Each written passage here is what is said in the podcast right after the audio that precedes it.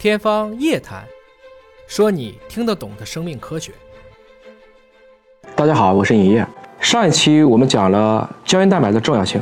这期咱们聊一聊这个胶原蛋白到底是怎么来的。应该说，胶原蛋白的这种制备也是经历了不同的技术进步的阶段。第一个阶段，应该说就是来自于传统的方法——动物提取。它的主要来源是包括牛啊、猪啊，包括各种深海鱼类，通过一种叫生物酶法提取的一种工艺，提取之后进行灭菌，包括要灭活其中可能含有的病毒，再经过纯化，最终得到了白色纤维状的胶原蛋白。这个方法呢，经典。应该说也比较安全，但最大的问题呢，就是它都是来自于动物园的。且不说这些动物园够不够，包括动物园性的排异性问题，它毕竟不是人类的蛋白啊，所以这个问题就使得它的产量，包括它的排异性，可能不能很好的解决。第二个阶段呢，应该是德育分子生物学的发展，主要是重组类的人胶原时代。这个阶段相比于之前的自然提取，已经算是一种技术革命了，可以通过比如说细菌，像大肠杆菌发酵的工艺来获得胶原蛋白。当然，因为受到了生物技术发展的限制，这个时候获得的胶原蛋白的序列片段还不能和人的片段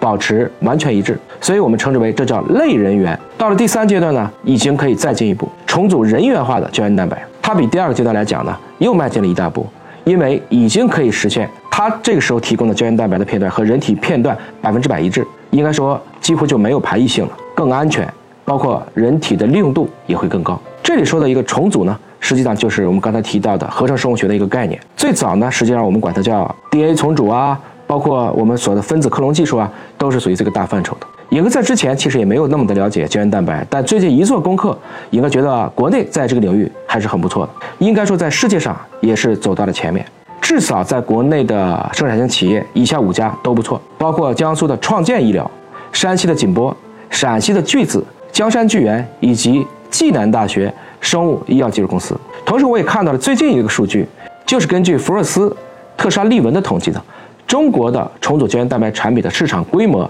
将以每年百分之四十二点四的复合率增长，从二零二二年的一百八十五亿元，将增加到二零二七年的超过一千亿元。我想，不管是市场规模还是发展速度，以重组胶原为先锋的这个相关的市场，应该是很值得期待的。这个也应该是下来大健康产业的一个不错的机会。要知道，整个化妆品行业的复合增长率呢，大概就是百分之九，而胶原蛋白能达到百分之四十以上。这个过程中，我们也能感受到用户需求的激发和满足，也会促进这个行业的蓬勃发展，让科技呢能够贴近生命，让创造去健康未来。我相信呢，随着生命科学技术的不断发展，伴随着人工智能技术、3D 打印技术、纳米技术、生物传感技术等不断的迭代升级，未来将更可期。中国。在合成生物学上，应该说还是有自己很好的比较优势的。通过中国自主可控的技术，生产出价廉物美的产品，服务于广大的中国乃至全球的市场，也是下一个时代中国企业的必由之路。你还了解有哪些补充胶原蛋白的方法吗？欢迎在评论区